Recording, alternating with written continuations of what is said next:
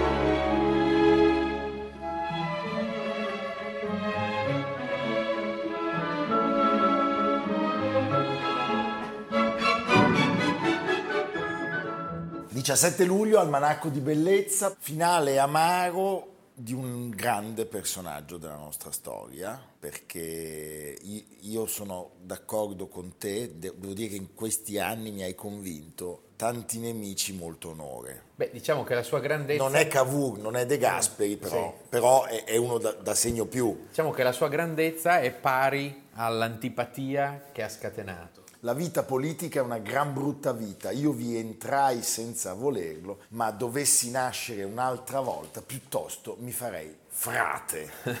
Un anno prima di morire, il 17 luglio 1928, l'86enne Giovanni Giolitti scrive queste parole. È uno dei pochissimi di aver detto una cosa del genere, perché non, non immagino Giulio Andreotti. Ma figurati. Che dice una, e, e stiamo parlando di uno che sostanzialmente per parecchi anni è stato il padrone della il politica padrone. italiana. Cinque volte presidente del Consiglio dei Ministri. Sì, diciamo dall'inizio, dall'inizio del Novecento fino alla prima guerra mondiale, l'età giolittiana con cui, si, chiama, con cui si, si, si denomina questo periodo storico, l'ha visto assoluto protagonista.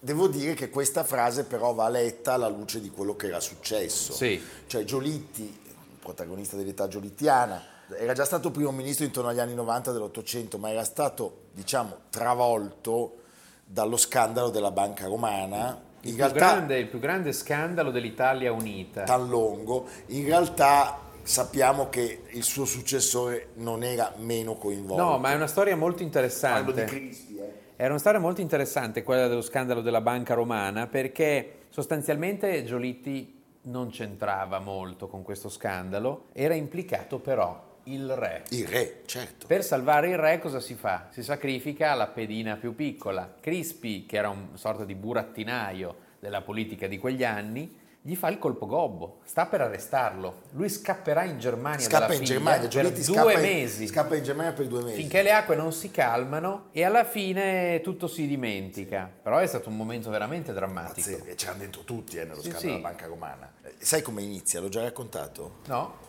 Eh, arriva uno agli sportelli, un signore, un, eh. un signore arriva allo sportello di una filiale e schiaccia sulla vetrata del cassiere così fa, bam, due banconote uguali con lo stesso numero. No, ah, proprio una cosa da...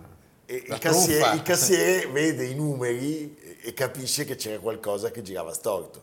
C'erano, ricordiamolo, erano le banche che stampavano moneta, non c'era la zecca uno centrale. scandalo talmente grosso che la Banca d'Italia viene istituita proprio a seguito di questo scandalo per riformare il sistema bancario. Certo. Nel 1921 Giolitti chiude il suo periodo da protagonista della politica. È il periodo più brutto, è, devo dire. E, e, inizia il periodo che gli farà dire quella frase. Cioè Giolitti è un uomo che non voleva fa- entrare in guerra e alla fine il re forza la mano. Lì è il suo momento più eroico. Sì. Lui stava per essere picchiato, ci sono appunto, sappiamo delle incursioni a Montecitorio che vengono spaccati i vetri, quelle che verranno chiamate invece dall'altra parte le radiose giornate di maggio, uno dei momenti più duri, più brutti. Io penso che il fascismo sia iniziato lì, cioè io vedo in quel momento il momento più grave della nostra storia e tutto da lì poi è disceso. E in quel momento lui si ritira ed è famoso il fatto che tutti gli si presentano con i biglietti da visita a casa per omaggiarlo. Però il re aveva già stretto l'accordo e quindi c'era poco da fare. Ma lui è molto... E poi il fascismo. E poi il fascismo, sì.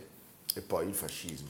E, sul allora... fascismo lui avrà un atteggiamento ambiguo, sì. troppo ambiguo come tanti, come tutti. Non poteva essere diversamente perché tutto l'establishment, Salandra, eh, il re, eh, perché lui, il nemico era sempre il bollettino. Ricordiamolo, lui inizia vicino alla sinistra storica, sì. se ne distanzia presto, si avvicina. Lui nasce a Mondovì, a Mondovì. quindi è piemontese nel midollo, io ricordo di aver assaggiato uno dei più buoni vitelli tonnati della mia vita a Mondovì, tanto per dire quanto è piemontese Mondovì. Abbiamo Lui arriva alla politica da funzionario eh, d'alto livello, diventa deputato e si associa a Crispi, Crispi che lo, sì, certo. che lo prima lo nomina ministro era, del era della, faceva parte della sinistra storica ma non era trasformista. Così diceva lui. No, ma fammi spiegare. In realtà Garibaldi lo disprezzava moltissimo. Ma no, ma lo disprezzo anch'io, forse. Eh. Cioè, è lui doveva tutto Garibaldi. Sì, ma quello che sto dicendo però è che... Molto bella la scena. Non era il trasformismo la nota di, di Crispi, secondo me. Era un'altra cosa ancora. Il trasformismo di De, De Pretis era una cosa intelligente. Sì. Crispi era, non ci arrivava. Non ci arrivava, secondo me. C'era anche l'imprecazione, Crispi. Allora, Giolitti la prima grande prova politica che dà la dà non da primo ministro da, ma da ministro degli interni. Il governo è quello di Zanardelli, c'è Vittorio Emanuele III al potere, perché è morto, è stato assassinato dall'anarchico Bresci suo padre Umberto I. Ci sono state, ricordiamolo, le fucilate di Bava Beccaris vergognose e Giolitti è contrario all'uso della forza per reprimere gli scioperi e le proteste delle classi popolari, che sono guidate principalmente dai socialisti. Quindi come ministro degli interni resta neutrale nei conflitti del lavoro, questo fa sviluppare e crescere le organizzazioni sindacali. In Italia è un momento in cui nell'industria succedono cose importantissime, stiamo parlando dei, degli anni in cui nascono la Fiat, l'Alfa Romeo, la Pirelli. Abbiamo raccontato, pensa che nel 1904 c'è il primo sciopero nazionale dei lavoratori, appunto come hai raccontato tu, eh, da presidente del Consiglio. Giolitti non usa la forza e non impiega gli eserciti. Non impiega gli eserciti. Gli arriva una lettera di protesta da un senatore che gli dice, eh, nella mia, perché i senatori sai, erano tutti eh certo. abbastanza... Eh, senatori del agiati. regno, intendiamoci, i senatori venivano nominati dal re eh, ed erano tutti industriali. E, e, gli dice, io amo pensare che gli, vabbè era, era, scritta la lettera, però era un piemontese, cosa essere. Nelle mie campagne i contadini hanno scioperato e mi è toccato a me far andare avanti l'aratro. Gli risponde Giolitti, ha fatto bene, così capirà la fatica dei suoi dipendenti. Beh, grandissimo. Anche se le sue disattenzioni per, diciamo, altre sfere del paese, cioè il centro-sud, gli varranno questa critica terribile di Gaetano Salvemini che lo definì il ministro della mala vita.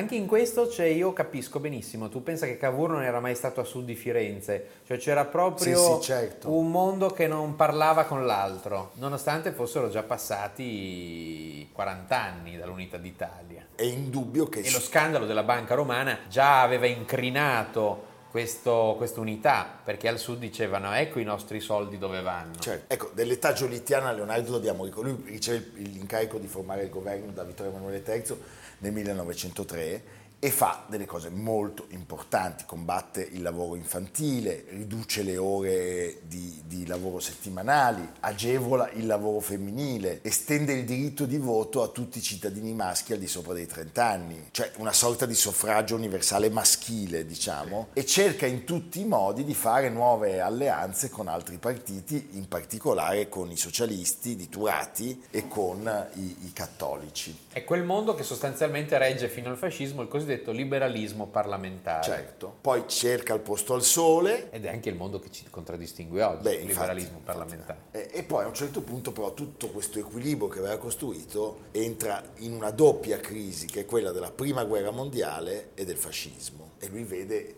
dissolversi. Poi c'è una, una sorta di tenaglia che si chiude intorno a lui eh, perché il Corriere della Sera, i grandi giornali non aspettano altro che di fargli la pelle, perché i grandi giornali erano espressione di interessi molto precisi che spesso non avevano ricevuto l'attenzione che pensavano di meritare e proprio Luigi Albertini scatenerà il Corriere contro Giolitti.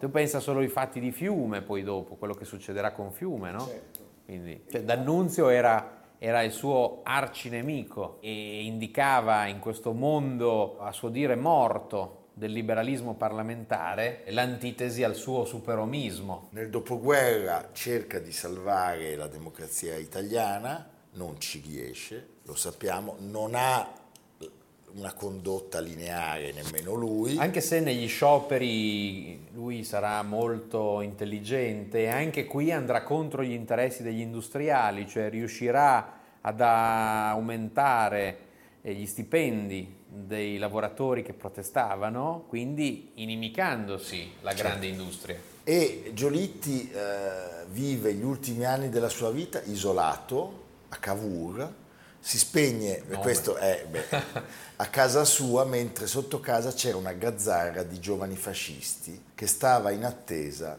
e diceva quel vecchiaccio non si decide a morire. Eravamo, Segno dei tempi, eh? eravamo nel buio assoluto Sembra Babylon Berlin. della dittatura. Sì, sì. Eravamo nel buio assoluto della dittatura. Giacomo Matteotti era morto da quattro anni. Va bene Leonardo, ci vediamo fra poco.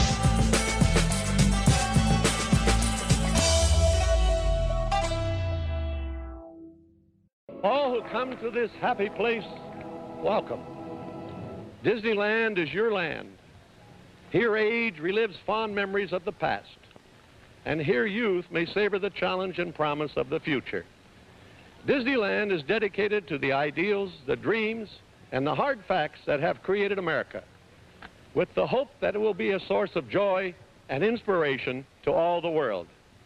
Abbiamo lasciato il, il, nostro pubblico con un momento veramente oscuro, cioè augurare la morte a un vecchio patriarca della politica sotto casa è una barbarie. Iniziamo la seconda parte, l'avete sentito, quel signore che parlava in inglese era Walt Disney. Perché? Perché lui dice a tutti voi benvenuti. A Disneyland siete a casa vostra. Qui gli adulti rivivranno i loro più teneri ricordi del passato e i più giovani potranno assaporare le sfide e le promesse del futuro. Disneyland è dedicato agli ideali, ai sogni e alla realtà che hanno fondato l'America, nella speranza che ognuno ne tragga forza, gioia e ispirazione. Poi andava da Hoover a dargli un po' di informazioni, ma questa è un'altra sì. storia. Come abbiamo in altre occasioni ricordato, siamo nella terza fase della vita di Walt Disney che inizia con questi straordinari cartoni animati e poi si porrà la domanda riesce a far piangere le persone con un disegno per cui nasceranno questi film celeberrimi, era sempre perseguitato dalle banche in tutte queste attività, cioè era sempre sull'orlo del fallimento. Disneyland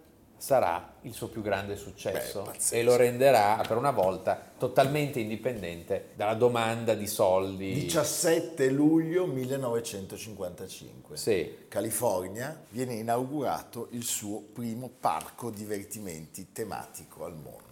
che verrà ripreso da 29 telecamere, chilometri di cavi, la più ambiziosa trasmissione TV mai fatta, l'evento degli eventi. Tutto era stato fatto in fretta e furia. Nessuno avrebbe scommesso che questa cosa... Oggi vediamo i parchi di divertimenti e pensiamo che siano la regola e li vediamo grandiosi, ma allora lui era il primo. E poi inventava un modello nuovo di divertimento, perché c'erano già le giostre, le montagne russe, ma lui crea un mondo, Il mondo suo. il mondo suo in cui tu ti puoi perdere. Beh, io mi ricordo, non sono andato mai a Disneyland, ma sono andato a Disney World, che è in Florida, se non Sì? sbaglio. Ti sei divertito? Beh, mi sono divertito come un pazzo, ma mi sembrava... C'è qual- sempre Topoli, Topoli, viva Topoli.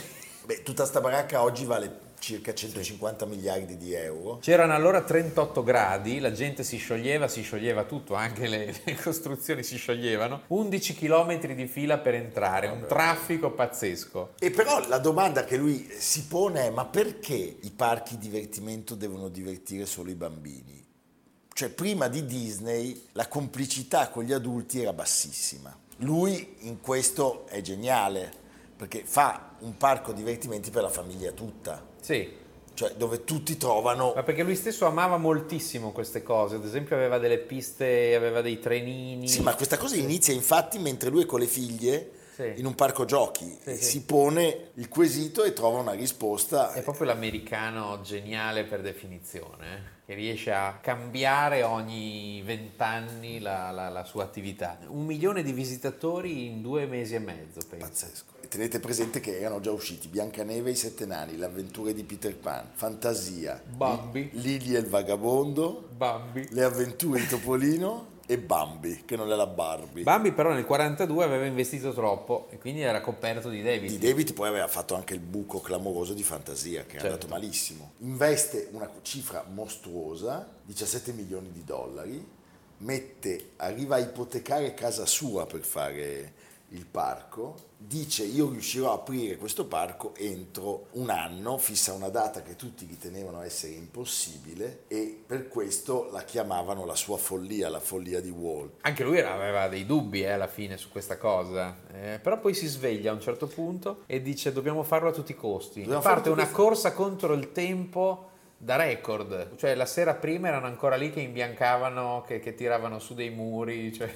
L'inizio è tragico Sì. perché all'inizio, il primo giorno, loro invitano 15.000 persone, ne arrivano 30.000 di cui la metà senza biglietto, che scavalcano la recinzione e Sì, sì, vogliamo fanno il sacco, di, Sì. il sacco di Disney. I portoghesi. L'altro, Sai chi c'era? No, George Lucas. Ah beh gli è servito. Eh beh, c'era- aveva 11 anni, poi ah, è quello che ha fatto Star Wars, Indiana Jones. Sì, sì, gli ha fatto bene. Molte cose all'inizio non funzionano, c'era la vernice ancora fresca, non c'erano tutte le attrazioni, però tra un salto di corrente e l'altro, tra un sacco di code, E tanto denaro investito. a un certo punto si capì che aveva fatto la mossa giusta e questo luogo diventò un luogo attrazione. Tant'è che da lì poi ci prese gusto e creò un mondo Disney ancora più grande, il Walt Disney World, che non farà in tempo a vedere perché lui muore nel 66 e in Florida il Walt Disney World viene inaugurato nel 1970. Poi nel 1992 Euro Disney Parigi. Parigi. Oggi la Walt Disney Company fattura qualcosa come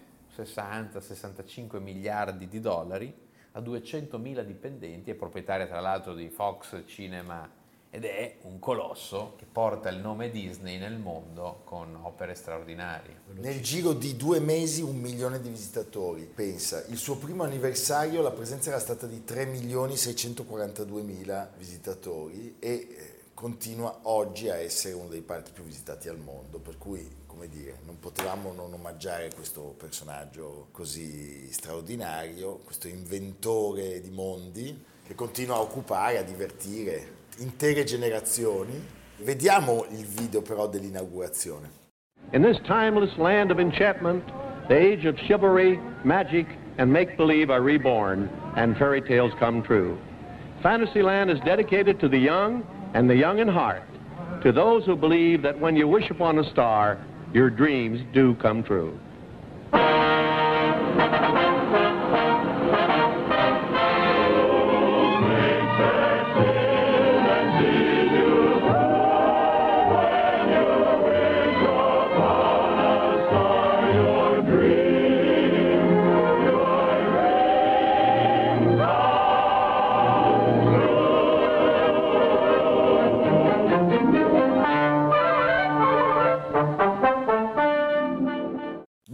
Dove andiamo? Andiamo a Monte Crestese, E dov'è? in Val d'Ossola. La Repubblica dell'Ossola. Dell'Ossola, Giorgio Bocca e tutto. Un piccolo miracolo in questo paese, Monte Crestese, scheggia di Piemonte del nord ai confini della Svizzera, un mondo a parte. Domodossola dista una manciata di chilometri, ma qui tutto, dalla natura alle architetture, testimonia un altrove che approfonde radici nella storia. Leggo da questo bel servizio di Bell'Italia la storia di un paese che mh, alcuni architetti, alcuni ragazzi italiani e svizzeri stanno rimettendo in piedi.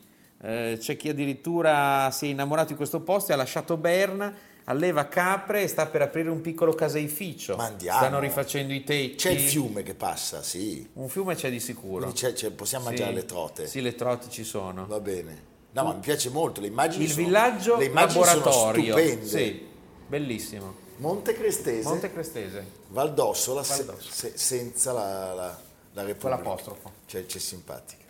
Va bene. A domani. A domani. Almanacco di bellezza, a cura di Piero Maranghi e Leonardo Piccinini. Con Lucia Simioni, Jacopo Ghilardotti, Samantha Chiodini, Paolo Faroni, Silvia Corbetta. Realizzato da Amerigo Daveri, Domenico Catano, Valentino Puppini, Simone Manganello. Una produzione classica HD, Sky Canale 136 in collaborazione con Intesa San Paolo.